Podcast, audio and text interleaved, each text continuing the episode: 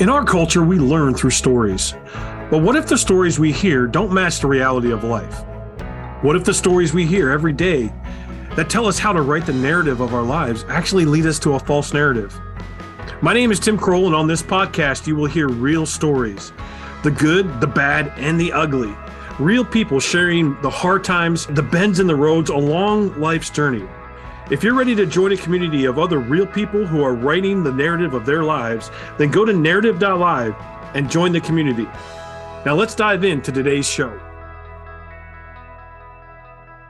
Story today, Dave, just met Dave, but finding out that we actually have multiple connections. It's kind of funny how life works and all of the different pieces and parts and how things come together. So, a good friend of ours, Mark Copeland, introduced us, and then come to find out you actually taught Steve English over in Alpena. So we have actually like a thread of multiple connections. And so, like I said, I, I don't know you personally, but I'm excited to be able to start hearing some of the journey, some of the stories, and just the little bits and pieces that we talked about. This is definitely going to be an interesting component from an English teacher to writing a book to all of these different pieces and parts. But let's start with this.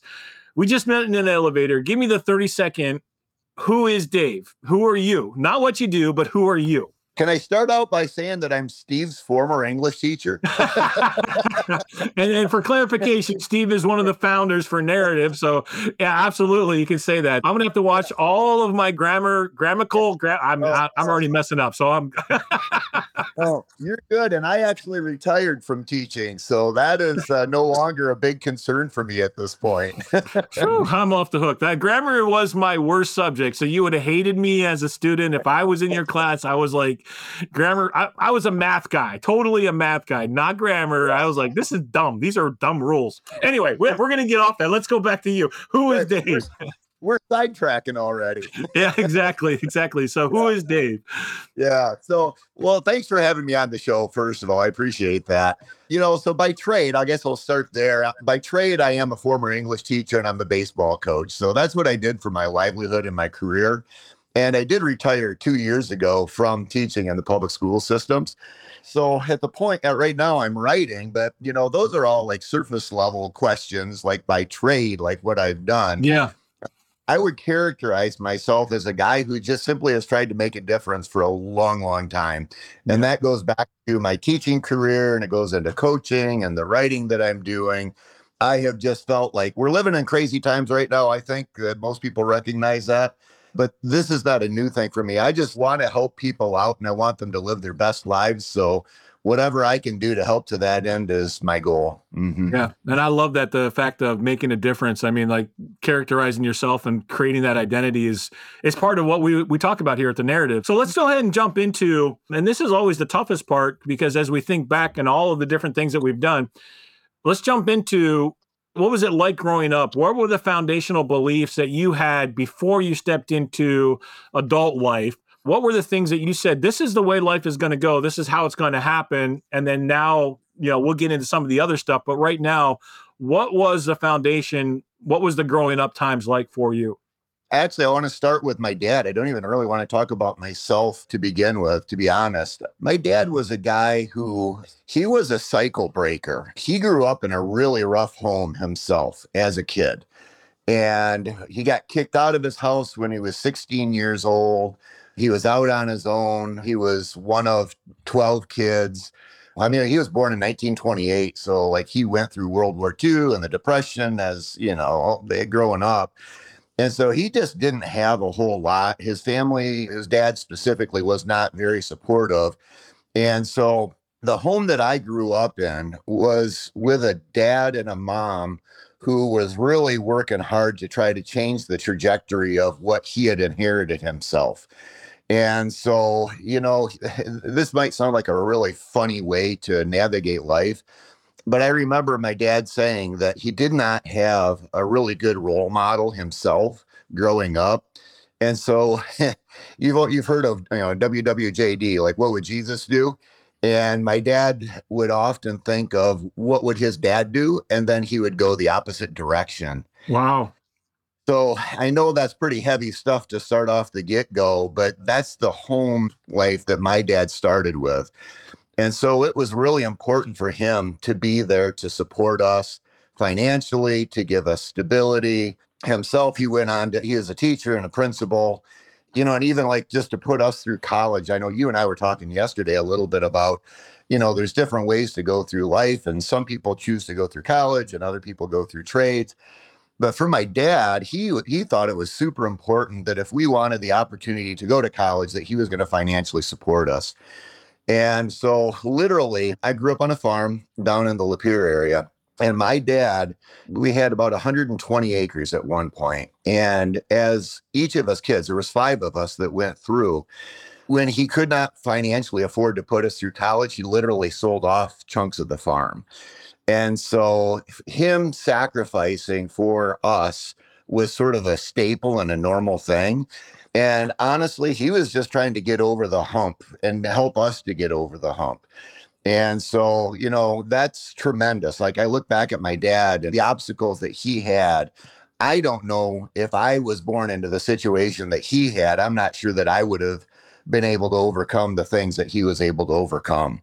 So that's all the really good side of things, right? But as a kid growing up, I was the youngest of the five. And I grew up with the idea that like college was just a given that I was going to go there. I didn't really understand or know that I had other options. You know, as, as hard as my dad was working to to make ends meet and to get us over the hump as a family and to send us down a different path than what he inherited, relationally, I never felt like I had a great relationship with my dad. And it wasn't like it was a bad relationship. He was just super busy. He was farming, he was a principal, he had board meetings, he was just a super busy guy. And so that left me as a, as a young man sort of scrambling. You know, I grew up in church. I learned Bible stories as a kid, but it just none of that really meant a whole lot to me at the time. I just thought that they were antiquated stories and weren't necessarily really relevant to my own life. And so as I headed off to college, I was really in the mindset that I just simply wanted my own path. I wanted it to look different than my mom and dad's. And so I was going to get out and I was going to go, you know, let's let's go get this college experience and let's see what this is all about and have a good time along the way. And in the meantime, like as I was exiting high school, I had started dating this gal who was just a wonderful Christian lady, and lady sounds older than she was because she was a high school kid at the time, and, and I was just exiting school, but you know her faith was very important to her, and we had dated for about a year, and we were I thought that we were relatively serious. And as we got down the road in our relationship, one day she basically just sort of laid out for me. She's like, You're a really good guy and I like you, but she's like, I don't think that our paths and the direction that we're heading is necessarily the same direction. And what that really was referencing was her faith and my lack of faith. She just wasn't sure that that was going to coincide. and so, you know, that was, uh, you're talking about like turning points and, you know, direction changers in life. But let's kind of dig into that because, like you said, there was a lot of really great stuff that your dad provided for you in his own yeah. way. And like you said, he was trying to figure out how to be able to take care of the family. But the impact that it had on your life was that he was doing everything that he could to provide.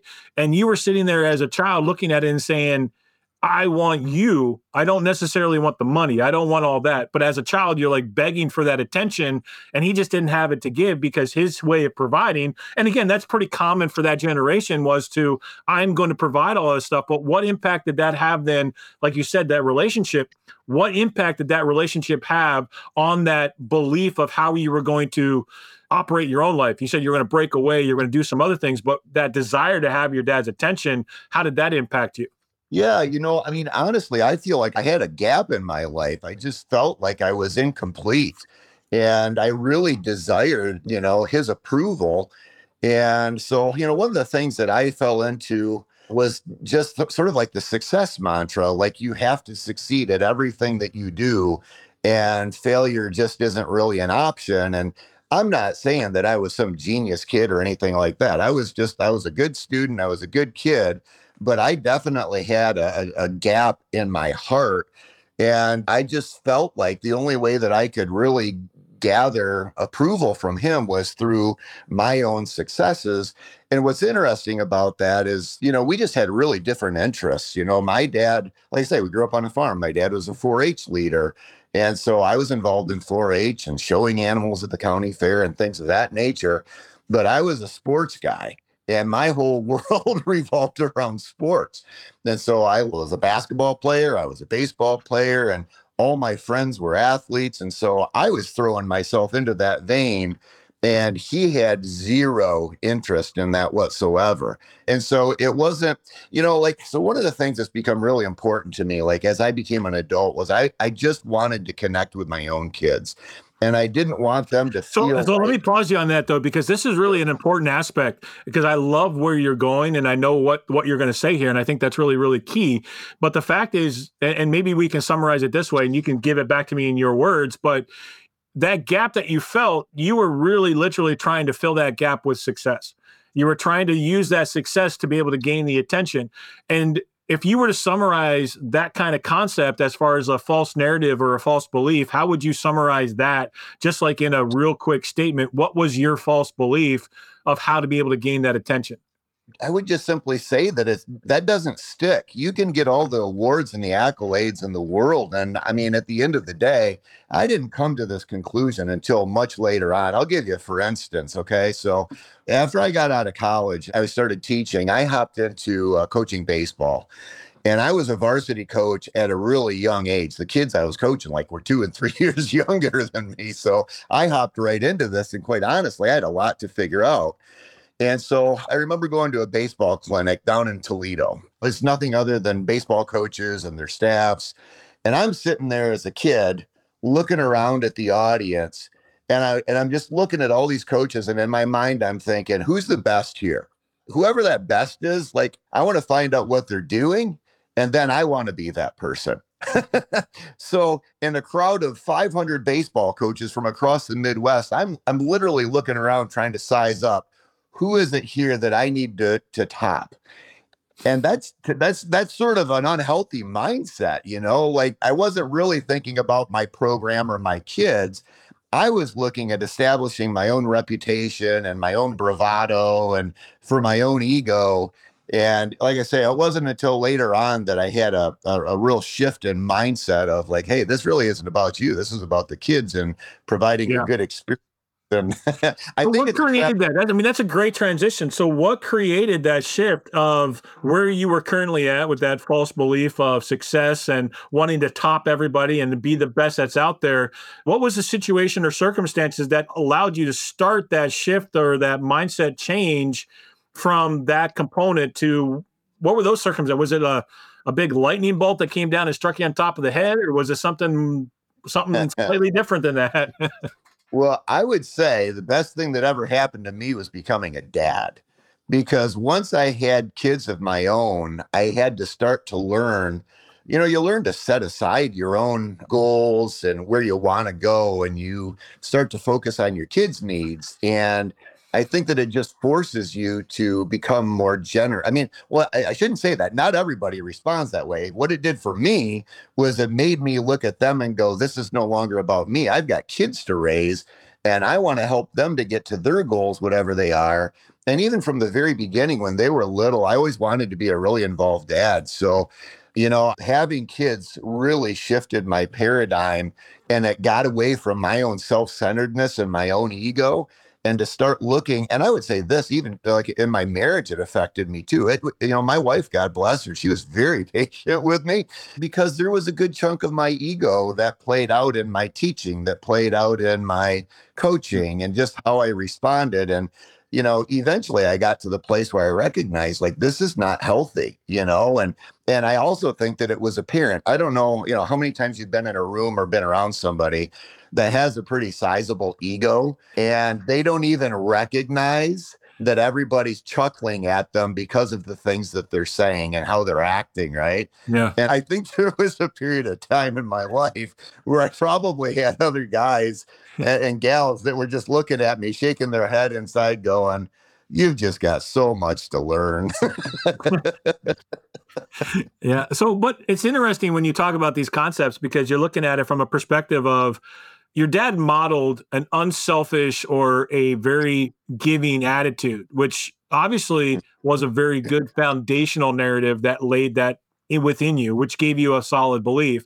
But yet there's still that part of you that wanted that attention. And so therefore you had this competing aspect of one seeing the example of somebody that just gave unselfishly and then yet desiring that for yourself of i need that attention and that that's a natural thing it's interesting to see that suddenly by having a, a child that that kicked in that other side of things and can you walk me through some of that what was going on within your brain or within your head or, or uh, within the life so I would say this too to go back with my dad's stuff. As a kid growing up, his sacrifices and unselfishness honestly didn't I didn't get it. I was it didn't register to me as a kid. He was a dad. I had a mom. They were do, taking care of us like everybody else's parents were at the time, and so I didn't see them. I didn't understand the sacrifices that they were making until I was an adult. And then I looked back and I was like, wow, like was sell- literally selling your farm off so that I could go to college and not have debt. Like what a huge sacrifice. But I didn't understand any of that until I was an adult. And as a kid, I was just focused on me and my goals as an athlete and what I wanted to achieve. The whole kid thing, though, I mean, like I did have a good example of a dad who provided and, you know, gave me opportunities that he didn't have. I don't know. I guess I just think that as I had my own kids, I don't know if it was that modeling, if it was me maturing, you know, to back up, what you know, I became a believer in Christ when I was about 20 years old. Hmm. And that was the biggest paradigm shift that ever occurred. And if you read scripture, humility is a as a characteristic that's desirable. And so you can sit there as a believer, I'm reading scripture and I'm reading about somebody that's not me. yeah. It right. And so I knew I knew that where I was at wasn't necessarily healthy, but I also wasn't to a point where I was ready to make significant changes. But when I got to having kids, not only did I want to be an involved dad, but I also wanted to spiritually be an involved dad with their life and to be able to help them, you know, because like I say, when I was a kid going through church, those stories were dead to me. Like I just, it was like I was reading a, a history book and it didn't really mean anything. But when I became a believer, those words came alive, and it was like, wow, I can't believe how much this actually pertains to me and how relevant it is. And, you know, as I read scripture, like I just started finding like wisdom in there that I needed. And, you know, my dad may have modeled it all the time, but I wasn't in a place personally where I was willing to accept it from him. Yeah. I, I just felt the need that I had to do it myself. And so I honestly was super fortunate that my, you know, my girlfriend and wife cared, you know, enough about me that she's like, I just think you really need to slow down and assess where you're going. Hmm. And I always felt like God, like He really protected me. And, you know, a lot of the things that I had in my mind going off to college that I wanted to do, he just sheltered me from it, you know. And I got involved with a group of guys that was just a great group of guys. And we were all similarly trying to sort out life together and seeking in the same direction and places. And that group of guys, like I'm still super close to them 30 years later. You know, we, we're in communication just about every week. I just think that we had that bond of like we were seeking out who we were designed to be. I think maybe that was the thing with my parents. Like I think I felt that I had to go in a certain direction with my with my mom and dad. And I really needed the freedom to be able to make that choice myself. And it wasn't even necessarily that they were wrong. I just needed to be the one to take it on for me and say, yeah, that's what I want to do. Yeah. Yeah. And I think that's a key aspect in all of our lives is there comes a point in time when you have to make that decision. You either A are going to accept and embrace that as your own, or you're going to mm-hmm. completely reject it and go the other way.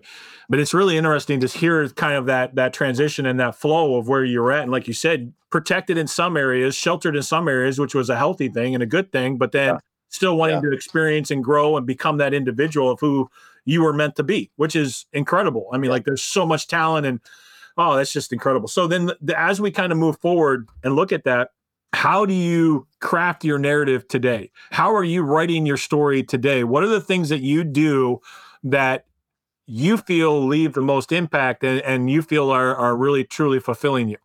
So I'm going to back up and I'm going to, and I'm going to hit the last. That's good. That's good. A little bit. At one point, I did a lot of growing up in my 20s. And when I finally got to the point where I understood that God had given me positions where I could impact other people's lives, that really started to resonate with me. And I started to think about teachers or coaches or youth leaders that I had had in my own life that had stepped in for me and really made differences in my life. And at one point, I finally recognized that like God had put me in a place where I was I was being given that same opportunity. And the question was, was I going to actually mentor and try to do anything with it, or was I just going to, you know, teaching? Is it just a career, or is that mm. actually a passion? Is that am I going to use that as a platform to really try to help impact kids and help them achieve their own dreams? And so I would say in my late twenties, I got to a place where I, I just recognized, you know what I had some really unique platforms here.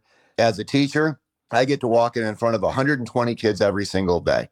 Do I want to have a positive impact in their mm. life? Do I want them to come into my class with a smile on their face and enjoy being there? You know, or do I just want to make money and do I just want it to be a job? And the same thing with coaching. You know, I had gotten to the point where I set aside my ego and I was like, okay, no, this is about the kids and let's see what we can do. And I just love the I loved the aspect of teams where every year we started all over brand new and we had to build something. Every year was building a new team, right? Yeah. Yeah. So that I found just super fun, but but the relational aspect of that really started to come along. And I was so grateful for people that had intervened in my own life that I recognized that I was being given that same chance. And mm. so I really simply wanted to walk it out. And so, you know, I, you know, you're not going to hit every kid in a classroom and not every player is going to love you. I mean, like that's just not reality. Yeah. But, you know, as a whole, I think I think I tried. I tried daily. That's all I can say. I can't talk about the results. The, you know, ask Steve. He was a student of mine, right? but I, I did try. I tried every single day to make a difference, and I tried as a coach. I tried as a teacher when it came time to parent my own kids, like, you know, I was definitely involved in their lives and I was involved in their activities and helping to coach their teams. And so, you know, I just wanted to make a difference because I felt like people had done that for me. And I'm going to take this down. There's a caveat to this. And so you had alluded to, you know, at this point, I'm doing some writing and I've got a couple of books out. It was in my late 20s. My my wife and I were exploring we loved adventure. And so we became campers and we started playing around in the Upper Peninsula and we started going to the Canadian side and going over into Ontario. And all right. So loved- for those that are listening, we live in northern Michigan, and our playground is what we call the Upper Peninsula. And there's an Upper Peninsula of Michigan that is pretty barren as far as population. And so that's what Dave's talking about is the ability we get to go up across the bridge into the peninsula and just experience outdoor life in a way that I can truly say most Americans have never ever even experienced. So that's what you're wow. referring to. And I, I know deeply because I've done the same thing. But for those that are listening, this is a truly unique experience that Dave's talking about to be able to actually go in the wilderness, not be connected with cell phones, not be connected with technology. You are literally you and the wild. That's what it is. yes, yes. So what I found as we started to do some of these, you know, backpacking trips or hiking trips, was that I just discovered I absolutely loved being out there. And yeah. as I was raising kids, I also found that it was a fantastic connecting point for my kids. And honestly, I discovered that it was sort of the gift that I could give them because like when we would take backpacking trips, you know, we would go to some pretty remote places where there was no cell coverage. And so I purposely tried to connect, I would try to find trails and places where I knew that that wasn't even an option. And so it was us as a family. I had four kids and my wife, and we would take off and we would do this wilderness adventure backpacking trips and be gone for a week. And we did things, it was just so fun. You know, there's no cell service. We are talking to each other. I would rotate my kids by the day as to who got to lead. Like, okay, Caleb, today you're the leader. Tomorrow, Logan, you're the leader. The next day. And I would juggle the order intentionally of even like how we, you know, because you're in a single file line going down the trails, right? And so I would juggle that so that we had the opportunity to talk to different people every single day and develop relationships every single day with a different person, even though it's in our own family. Yeah. And I would give them leadership opportunities. And we would do crazy things like if the kid couldn't find the trail, we would simply follow their lead until they discovered that we weren't on the trail and that we were wrong but that's part of being a leader is backtracking and finding out okay learning that you can fail i love that uh, this concept right here i know because i have some listeners that are in the actuals like new york city kind of idea I don't know how to express this to you until you experience it. So, what Dave is talking about is an mm-hmm. experience that truly is a wow moment. And it is man, I, I guess I just I don't know how to express because I I know exactly what you're talking about, Dave, because I've experienced it. But if you were to tell somebody that had no concept of like really you can be disconnected, really you could do that. If you were to explain something like that, how would you explain it to somebody that has only grown up with concrete buildings and blacktop pavement and they've never experienced like the deep woods of like how would you express that? How would you explain that kind of an experience? there are two key words that I would throw out to these experiences. Number one is solitude, and number two is refreshing. Mm. I think that is this is a this is a huge passion of mine. I love seeing people like you're talking about city dwellers or people who don't normally get to live this life. I love being able to share what I do with them. It's one of my favorite things to do because creation that surrounds us, and we do live in a beautiful area, but there are areas that are even more spectacular than where we are. You know, like you get out to the Canadian Rockies or you go to Alaska, and like it is breathtaking. And you stand there. And another way that I would describe this, and I think this is so healthy. For instance, let's take a mountain trail that I hiked out in Alaska. You stand on the mountain peak overlooking a valley, and you can see for 50 miles and you can see wild animals, a bear and moose, and a river that's flowing down below you and it makes you feel so small, makes you feel tiny, like you're a dot on this planet.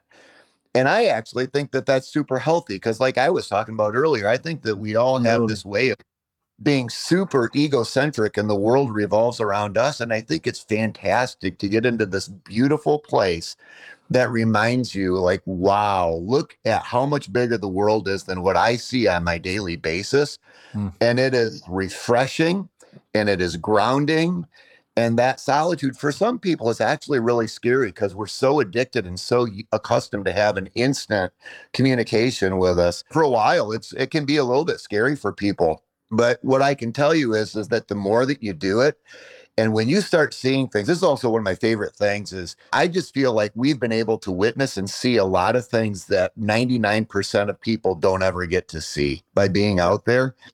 And there's such a satisfaction in the fact that like we had to work to get there too. It wasn't handed to us. Like that that backpacking element of getting out there and doing this, it's hard work. And honestly, uh, like my kids would all tell you, everybody's going to have a breaking point at somewhere somewhere along the the line of a trip where you just lose it and you feel like you just can't go on any further. But then you do, and then you find out and then there's more inside of you. You've got more than what you thought you had.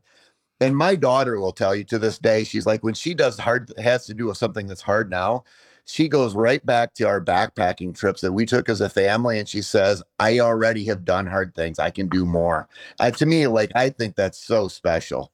Yeah, that's amazing. That's amazing. So, uh, yeah, and I love where you and I can tell you're passionate about it, and I think that's incredible. But you know, as we kind of wind this down, if there's one thing that you can leave with the audience, if there's one statement, one like capsule of information that you feel like, hey, I've got to get this out, what would that be? There's two different directions I want to take this, Tim. So I'm going to try to be quick on both fronts. one I am very passionate about being a dad and helping and seeing other dads step in to help their kids and uh-huh. becoming that role model for their own families that maybe they didn't even have. Every one of us has that opportunity to step in on behalf of our kids and to really help guide them and develop those good quality relationships. So it might not be backpacking. You might find other avenues to connect with your kids, and that's irrelevant as long as you're connecting. So I think we need dads involved in families, and I think we need dads involved in kids' lives. And I think it makes a huge difference in grounding those kids and their self esteem and their self worth. And I think that we can alleviate a lot of stumbling blocks for them if we have that healthy relationship. And the other thing is so your podcast is about stories, right? So the books that I've written, I've got Swim Upstream and Breaking Camp that uh, is my newest release that's out there. These are collections of my family's outdoor moments in mountains and rivers, fishing, hunting, backpacking, canoeing. And what I have done is I've put together stories that we have experienced together. And literally, they are just simply analogies that lead to at the end there's an application point and some people call it a, you know some people call it a spiritual application point some people would say it's like a character building application point but i believe in the power of stories i believe in what you guys are doing and i believe in what i'm doing because i think stories impact lives much deeper than if you simply quote stats and statistics or i heard this from a i think that there's power in a story and I think that, you know, for me as an author, it's a privilege for me to be able to share my own family's experiences. And I just, I really hope that that inspires other people to take a look and reflect at their own lives. Because what happens is when I get out in the wild and when I'm doing these trips, it's solitude for me. And it really makes me ponder and think about my own steps of where I've been and where I'm heading. And so I just love the opportunity to share that with people. And, you know, hopefully they can read these and just go, you know what? I find myself in a similar spot and and trying to navigate similar issues and hopefully I can provide some encouragement for people. Yeah. So how can people get in contact with you? Where where can they find you? So email would be info at davemyersbooks.com, info at davemyersbooks.com. Or they can go on my website, which is davemyersbooks.com, and there's a contact me tab on there that they can click on and they can send me messaging that way if they'd like. Perfect, perfect. And we are going to have those in the notes. So if you're listening to this on an audio, go back, check those notes. That way you can actually get in contact. But these are actually really cool. And I know, just a side note, that you're actually getting those in some of our local stores. And I know that there's a lot of groundswell of some local support for your writings and for the storytelling. And again, it is important because the stories are how we live our lives. That's how we learn. It's how we actually are able to then craft our narrative. That's how we are able to now figure out how to be able to write our future and write the narrative that we want to live. So until next time, guys, uh, gals, those that are listening, man, please hit that subscribe button. Follow us. Love to be able to have a chance to connect with you. If something was said today, I'm telling you right now, you've got to reach out to us because that inspires us in ways that I can never even share or even express. If something that Dave said reach out to them, let them know because that is really where we love the connection. We love to be able to hear it. So until next time, keep writing and crafting the story of your life. Thanks for listening to today's show. But before you go, let me ask you a question. How would you like to be the author of your story? Take the next step now at www.narrative.live enter your details to connect with a community of others just like you that are tired of living under the false narrative. Finding your true story and writing your narrative, it will give you clarity, freedom of your day, and it just might change your life forever.